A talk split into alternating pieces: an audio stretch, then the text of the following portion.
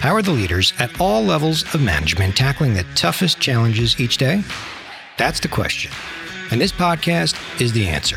I'm Rob Fonte, and I'm bringing on the brightest minds in management to share practical solutions to those challenges you're facing. Let's get ready to jam. Hello, everyone, and welcome back to Leadership Jam Session. Today's guest is Martine Collao, who is an organizational development expert, author, speaker, and a diversity, equity, and inclusion consultant and trainer for corporate executives with more than a decade of experience increasing the performance and productivity of Fortune five hundred companies and tech startups. She's here today to talk about her latest book, The A B Cs of Diversity: A Manager's Guide to Diversity, Equity, and Inclusion in the New Workplace. Martine, welcome to the Jam Session. Thank you for having me, Rob. I'm excited to jam with you. I'm excited to have you here. And are you ready to jam? Absolutely. Absolutely. Right. So I have your book. I actually have it here in front of me. I have to say, loved the layout of your book. Thank you. I could Thank tell. You. I could tell it was written with a trainer's I, in terms of the approach, the layout, love the layout. It was almost as if I was kind of like going through a course as well. It was very easy and practical. That's brilliant. I'm so happy you said it. That was my intention. Ah. It was meant to be, to feel like a workshop, a conversation that you would have in a live training room or, you know, workroom. Oh, I could definitely tell. Well, if that was your intent, you definitely yeah. achieved it. So I love the content as well. So we'll talk about that. The, the thing that caught my eye is you talked about how the key to success in terms of diversity or D E I starts with middle management. So maybe you can kind of share what, what your thoughts are behind that. Yes, absolutely. And let me just backtrack and say it's it starts with middle management, but there's also another group that's critically important in this equation, and that's human resources, because they're usually tagged with the responsibility of owning uh, D E I and rolling it out into the organization. So what I believe and what I do in my company, Martine Collao Enterprises, is really support human resources in saving time, reducing the burden, and increasing return on investment as it relates to everything around diversity, equity, and inclusion. And what I know, and I one of the, some of the many pain points that human resources has is that they're overburdened by D E I because it's usually dumped on them. That's yeah. how they see it. Another challenge that human resources has is that they don't have the experience or the knowledge around D E I, and then it's dumped on them. And then third is they're already challenged in a lot of organizations with obtaining a seat at the table. Mm-hmm. So when you couple all of that with D E I, they're already struggling. They don't have the knowledge. And now they have to move forward and make it happen. And they don't, the challenge is creating strategy. And so a lot of times they're just putting together a bunch of programs and mm-hmm. seeing if it sticks, right? Yep. And that's not working. We know it's not working because a lot of organizations out there are taking um, strides and taking steps around D E I, but things aren't really changing. So what I'm arguing is that, right, D E I has to be a business imperative. It has to be presented to organizations in the same manner that, you know, organizations approach sales and marketing. They look at the bottom line. They look at how it's going to affect and impact their organization. So what I am suggesting is that human resources has to get, in order for them to obtain a seat at the table and really affect and impact D E I, is that, you know, they have to be able to, to put together a strong strategy to be able to identify the return on investment. And so that is more of the business strategy component of D E I. However, I have people say, Martine, like D E I is about social impact. It's about people who, who are experiencing microaggressions. It's about marginalized communities. Of course, I know that. Mm-hmm. I've experienced it myself firsthand. But what I'm suggesting is that now we're just preaching to the choir. The same individuals that feel marginalized in organizations are moving, are trying to move the needle, and it's not moving. So we right. need H R to get a seat at the table by inviting all of the stakeholders to be involved in this through being able to communicate return on investment.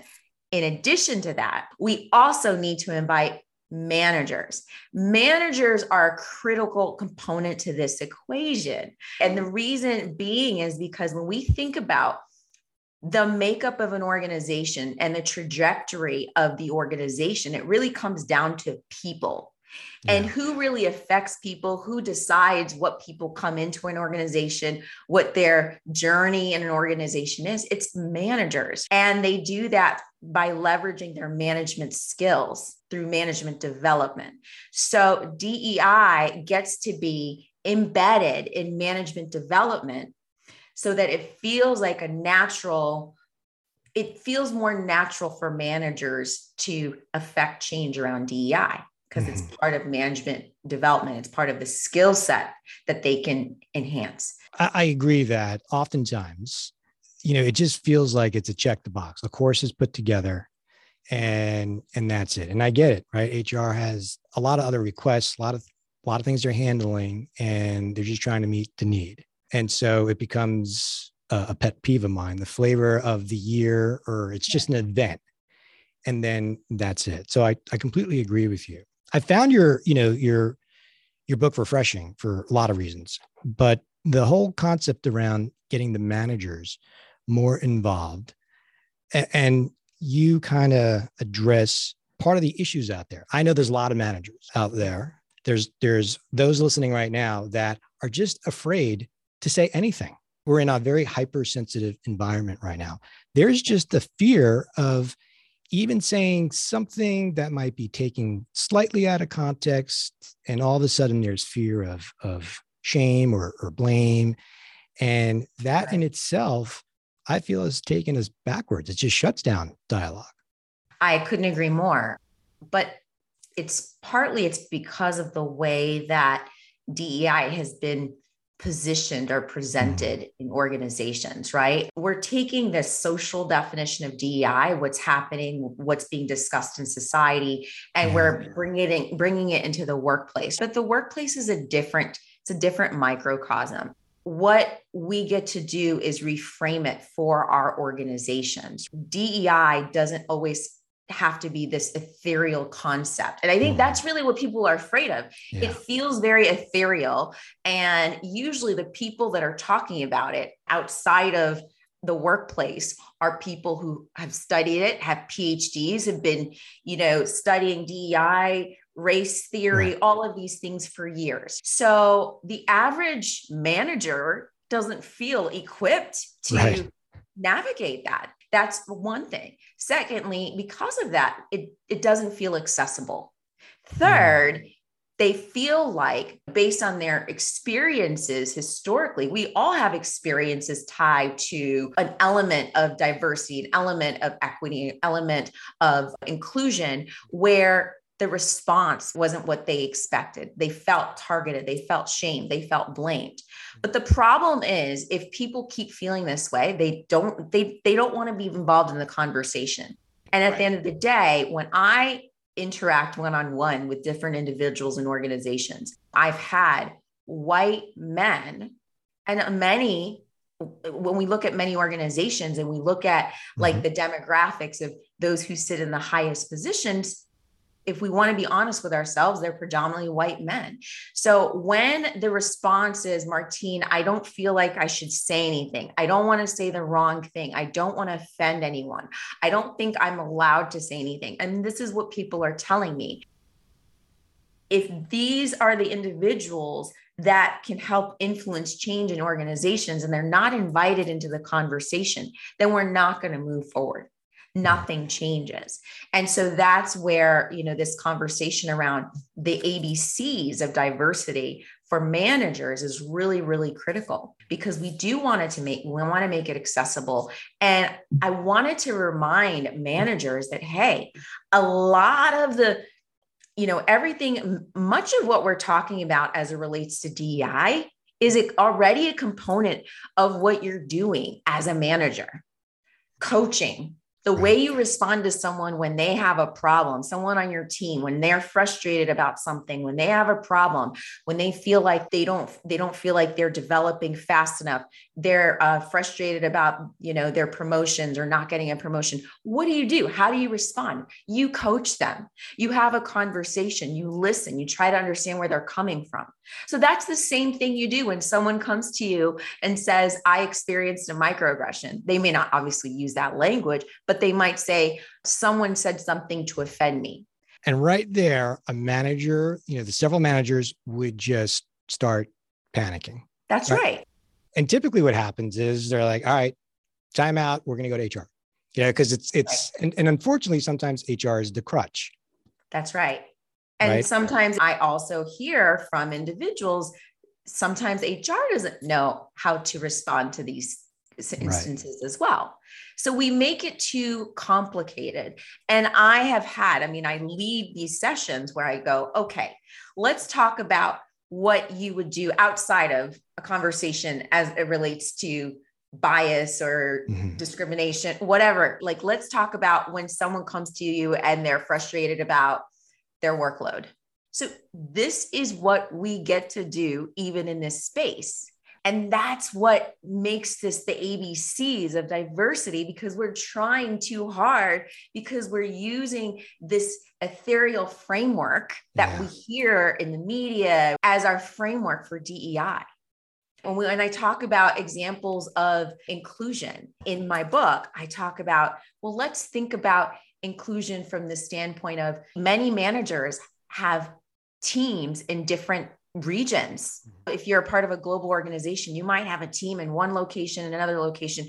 So think about, how do you make sure that everyone feels included when you're dealing with different time zones, managers? Like, yeah. how do you make everyone feel included? And there's fairness in when you set times for meetings, and make sure that no one's staying, you know, having to work until ten p.m. because you're setting a meeting at a particular hour and it doesn't work for somebody in a different time zone. So if you can start to exercise that thinking, mm-hmm. that is part of D E I. And certainly, the more you exercise your brain in that way, the more conditioned it becomes, the more malleable it, be- it becomes to other aspects and concepts of D E I. Then it's a lot easier to navigate conversations around race. Because I mean, let's be honest with, with ourselves. Oftentimes, we think when managers, many of us, me included, we think about D E I and we're nervous. It's really around tied to the conversations around race. We're just like, oh boy, I don't want to go there. So what I am trying to illustrate is that, one, there's so many different elements of diversity, equity, inclusion, race being one, but there's so many different components and categories of diversity. And two, there are different ways of navigating these conversations. And a lot of the tools that we need to navigate these conversations, we already possess. Yeah. We already learn when we're going through management development. Now, if an organization doesn't offer management development, that's a whole different. Yeah, that's a that's whole, a whole other conversation. Yeah, yeah. Right? This is just widening the lens of our management skills and our toolbox. That's I com- it. I completely agree, which is why I made the statement of, I found your book so refreshing, because a lot of it does get back to the fundamentals of managing. Right. I read the section in your book, what does a, a constructive D E I conversation look like? And you yes. kind of referenced some of the, the techniques, it, which right. are the basics, listening, right. clarifying. I always go back, I use my tagline of help me understand, right? That's so right. let me dig deeper. I want to understand what happened, what was said. Let's just talk through it. So I have yes. a better understanding of what's going on. Unfortunately, love the comment you made. I completely agree. I use it all the time in the corporate world, particularly when it comes to managing. We do make things much more complicated than what they need to be. Yeah. And we just can't get out of our own way many times. That's right. I feel like if human resources gets to present this to the business as a business imperative, let's identify what the return on investment is initially. How does diversity actually help dr- drive our business. If it's business to consumer, let's identify, do we have an opportunity to widen our market share? Yes, probably most organizations that are business to consumer, like that's what they want to do. Well, if there's an opportunity to widen and increase our market share, then that's clearly an opportunity for more D E I. If it's a business to business organization, well, how do we get to understand our partners better? How do we work with our partners better? Well, it means that the people in our organization have to be more understanding, more open, more receptive to the needs of our partners. And that's how we can increase our relationships with our partners, retention, all of that. Let's put a number to it. Then let's start measuring. Let's create a baseline of where are we right now mm-hmm. in terms of our D E I journey. Let's look at our population. So that becomes the business part of it. Let's put together a D E I playbook. I have a, a D E I masterclass. It's complimentary on March third, where I present and provide H R professionals with strategies on creating a D E I playbook. And I offer mm-hmm. like four other things that they need to do to elevate D E I in their workplace. So human resources d- is doing this on one end of the spectrum, but then on the other, the practice of D E I is through the managers. The managers are the ones that are having these conversations. They're the ones that are leveraging management skills through hiring practices, through performance management practices, through compensation practices. They're allowing their management skills to affect these elements of management. So D E I is permeating in that way on the soft skills level, and it's also permeating on a business level. And that's how change actually happens. That's how we can actually move the needle. And that's how everyone is, is brought on board, because everyone is going to gain something from it. And then it's no longer seen as an extracurricular activity, as something that is a nice to have or we need to do, but it becomes a business imperative. I don't think many out there would make the connection of D E I and return on investment. So it's right? interesting to hear you, you say that, but I think the way you explained it, there is a component of that. In my opinion, there's a significant component, especially when you start with a, you know, a B two C company and mm-hmm. you look at, they've got a product, they need to get their product out there. They need to sell their product and they want to increase their revenue. Well, aren't there different communities that we're missing? I'm sure we don't know what we don't know. And how do we know it? Well, we have to have, we have to start having conversations and shift our thinking. To me, it's so clear and it's so obvious because I see it. So that's where we get to equip our human resources professionals to actually take on that responsibility to figure that out. That's how they're going to get a seat at the table. Now, the question also becomes, hey, maybe H R doesn't want to own D E I, but at this point, it is, it's oftentimes their responsibility. So what I want to do is support them with that and give them the tools so that they can navigate and be successful. And they don't have to do it alone. They have the managers to reinforce D E I in the workplace. Where do you think the ownership should rest in terms of D E I in the organization? That's a really great question. I, I think definitely with managers, that's one. They're the ones who are going to reinforce D E I, right? Mm-hmm. They're the ones who, they've got the widest belt in the organization. They, they liaise between, you know, top down, bottom up. It's managers. They're the People biggest group stay, of managers. That's right. People stay or leave an organization because of their relationship with their managers. More often than not, they can be the superheroes. The intent of my book is to empower managers to, to see that you guys can actually be the superheroes in all of this. And it doesn't have to be a burden because you're already doing it. Mm-hmm. So that responsibility becomes partly managers. It becomes partly everybody's responsibility. Managers get to own one element of it. And whoever is charged with the responsibility of the strategy of D E I is the other entity. Now, human resources might be the group or it might be a D E I professional, but it's got to be someone who actually has a seat at the table. Now, at the end of the day, I do think H R should be involved in to some degree, whether or not they're the, the point people or not, they should be involved in some degree because they're involved in the recruiting aspect of things. So they should be involved to some degree. Having a, a D E I expert, a head of D E I, a D E I, a chief diversity officer is a great initiative, but they cannot do it alone. We know that the average tenure for D E I, uh, a chief diversity officer is three years.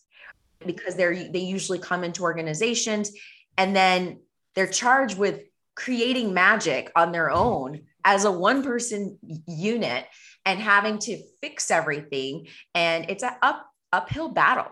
So this is why having managers involved and being able to communicate the return on invol- investment and it will draw in everyone else, all of the other stakeholders that can actually affect change. So whether it's human resources, whether it's a chief diversity officer, they who, who's responsible for D E I, they cannot do it alone. They definitely need the managers to reinforce this. Hmm. Yeah. Well said. And uh, I do want to go back to, you were talking about recruiting and uh I read a line in your book here, and and which I found interesting.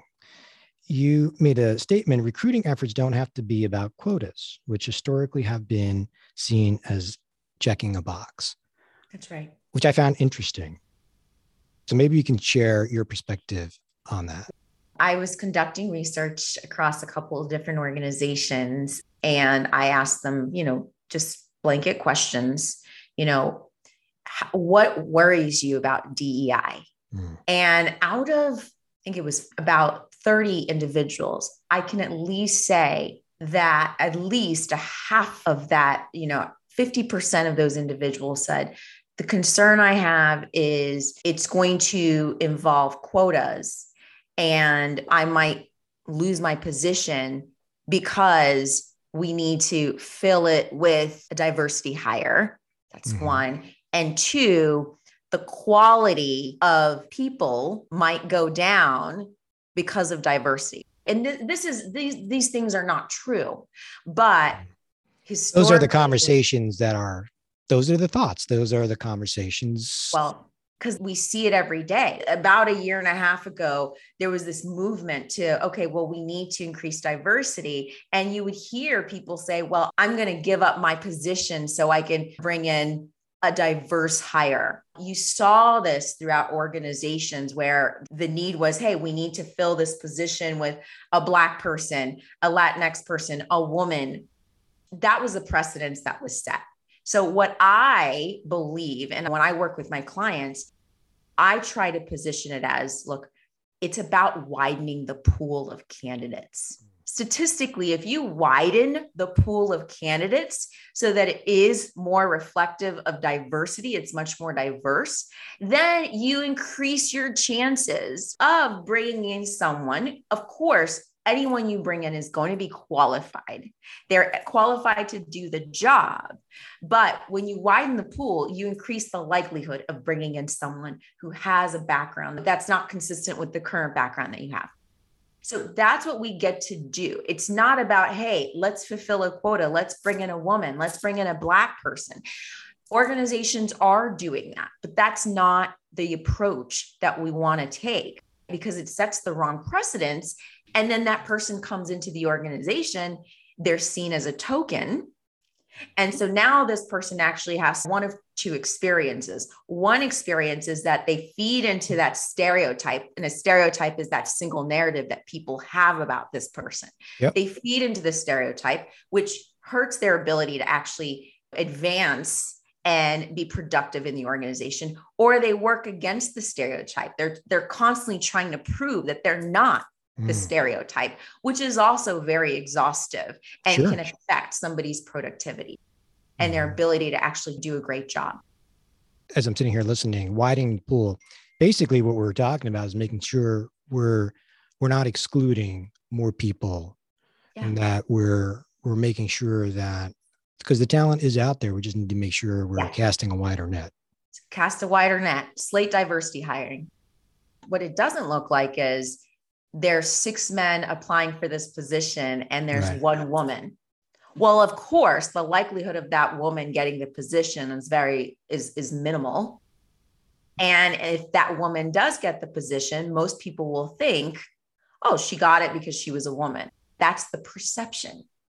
But if you widen the pool and there are five women and five men, then there's a fifty-fifty percent chance that it could be a woman or a man who gets the position. And then the perception is, well, she earned the position. She was qualified for the position. And I think we really have to do a lot more effort into changing perception, because I thought it was interesting as you were talking through this, you know, that somebody coming in feels as if now they have to work a lot harder because they were given the position.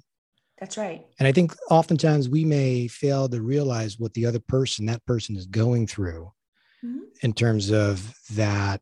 Now they have to prove themselves when they should never even be put in that position to begin with. That's meaning, right. Meaning made to feel that way.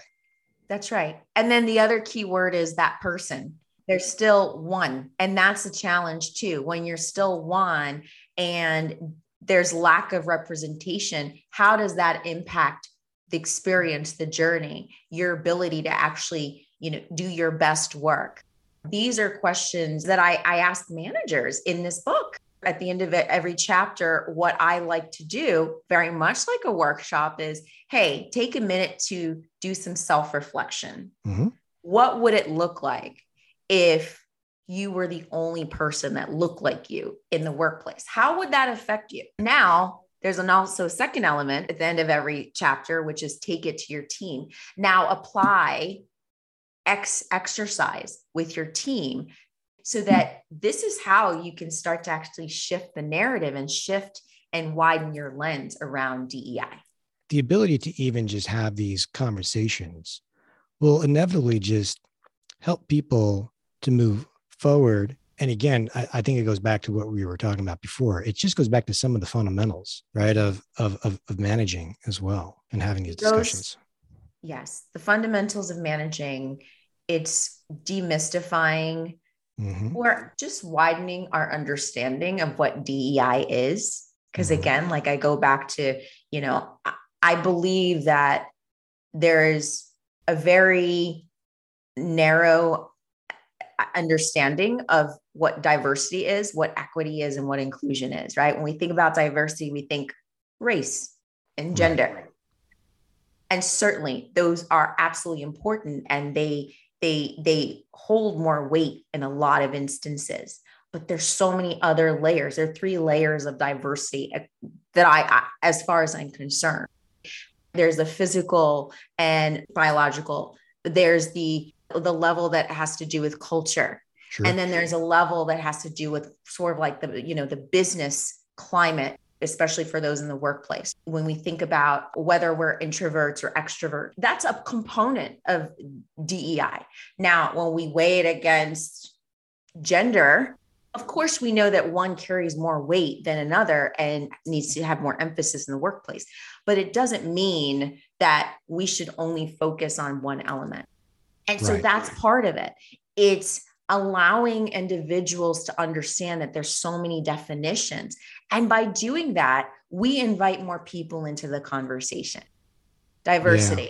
When I talk about equity, we always think compensation. Compensation is absolutely critical, but it's not just about compensation. One of the things I always ask is, especially now that a lot of organizations are hybrid, right? They remote work and then some people can come into the office. Well, how much access do people have to senior leadership? Does everyone have the same amount of access to the headquarters? That is equity too. When we think about mentorship programs, a lot of organizations or some organizations don't have formal mentorship programs. So there's yep. usually like an old boys club, right? Uh, like a boys club. And sometimes it's a white boys club in some organizations where mm-hmm. there's just a group of people that they that have access, access to another group of people to be mentors. Mm-hmm. So equity looks like, how do we get other people to have access to mentors at this, mm-hmm. at a particular level? Inclusion looks like belonging. And what does that mean? Well, what that could look like is, when an organization goes through a merger or an acquisition, how do we actually create a new, like an organization where everyone feels involved, feels included?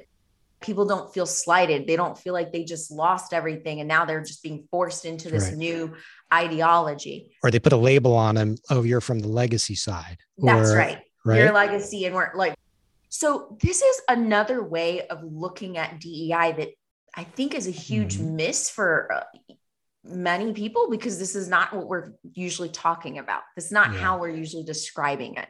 So what we get to do is we get to widen our understanding of D E I, invite more people in, equip managers with the understanding mm-hmm. that they already have a lot of these tools, or these tools exist within management development.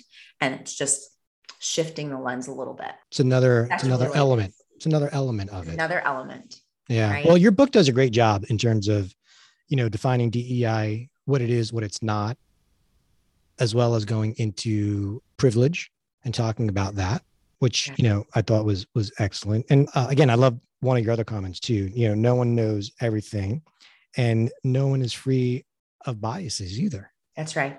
Right. Yeah. That's- I love to say that because it doesn't always sit well with everyone, uh, especially when I'm talking to individuals who are from particular marginalized communities, right? In the workplace, I, I've had this sense where they're kind of like, some individuals are, you know, have this attitude of like, yes, they need to learn, the rest of them need to learn, and I'm just going to sit back.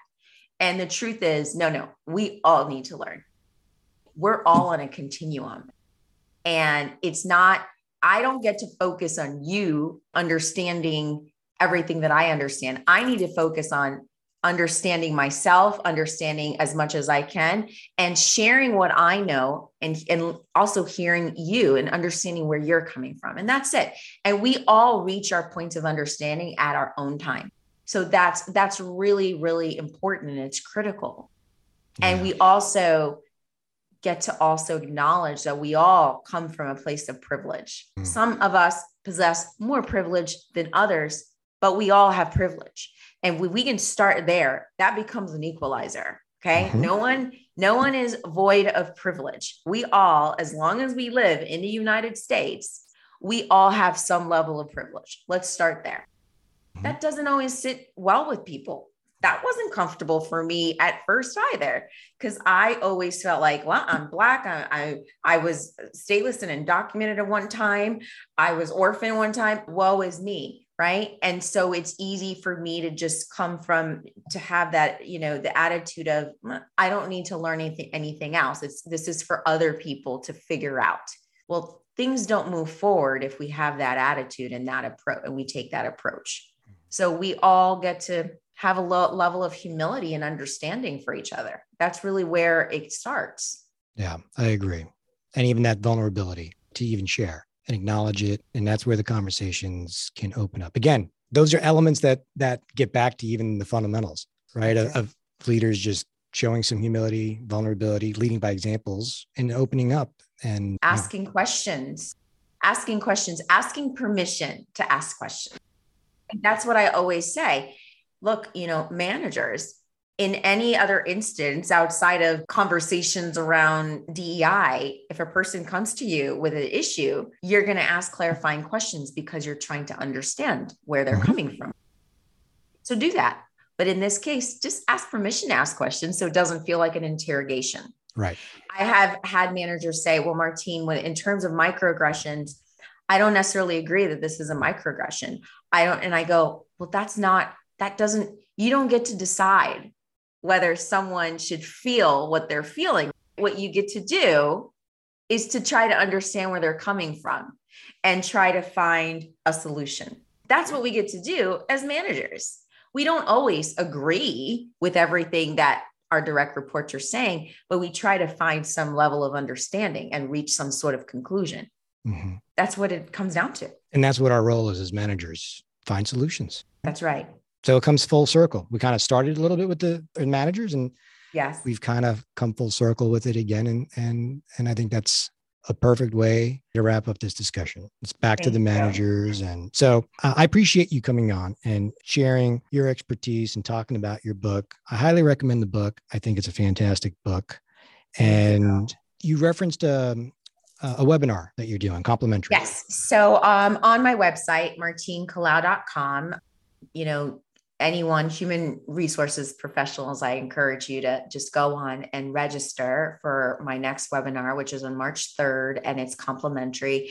And we're literally just going over the five things that you can do, that we can do as H R professionals to actually move D E I forward, to affect D E I. So that's on March third. Fantastic. And we'll put a link to your website in the show notes. So anybody out there who's listening, you'll have access to it as well. Well, Martine, I appreciate you coming on and sharing your book and sharing your, your experience with all of us. It's been great having you on. Thank you. Thank you so much. This was fun. Thanks so much for listening today. If you enjoyed this episode, be sure to share it with a friend or colleague who you think might also get some value from it. I'm Rob Fonte. And I'll see you on the next episode of the Leadership Jam Session podcast.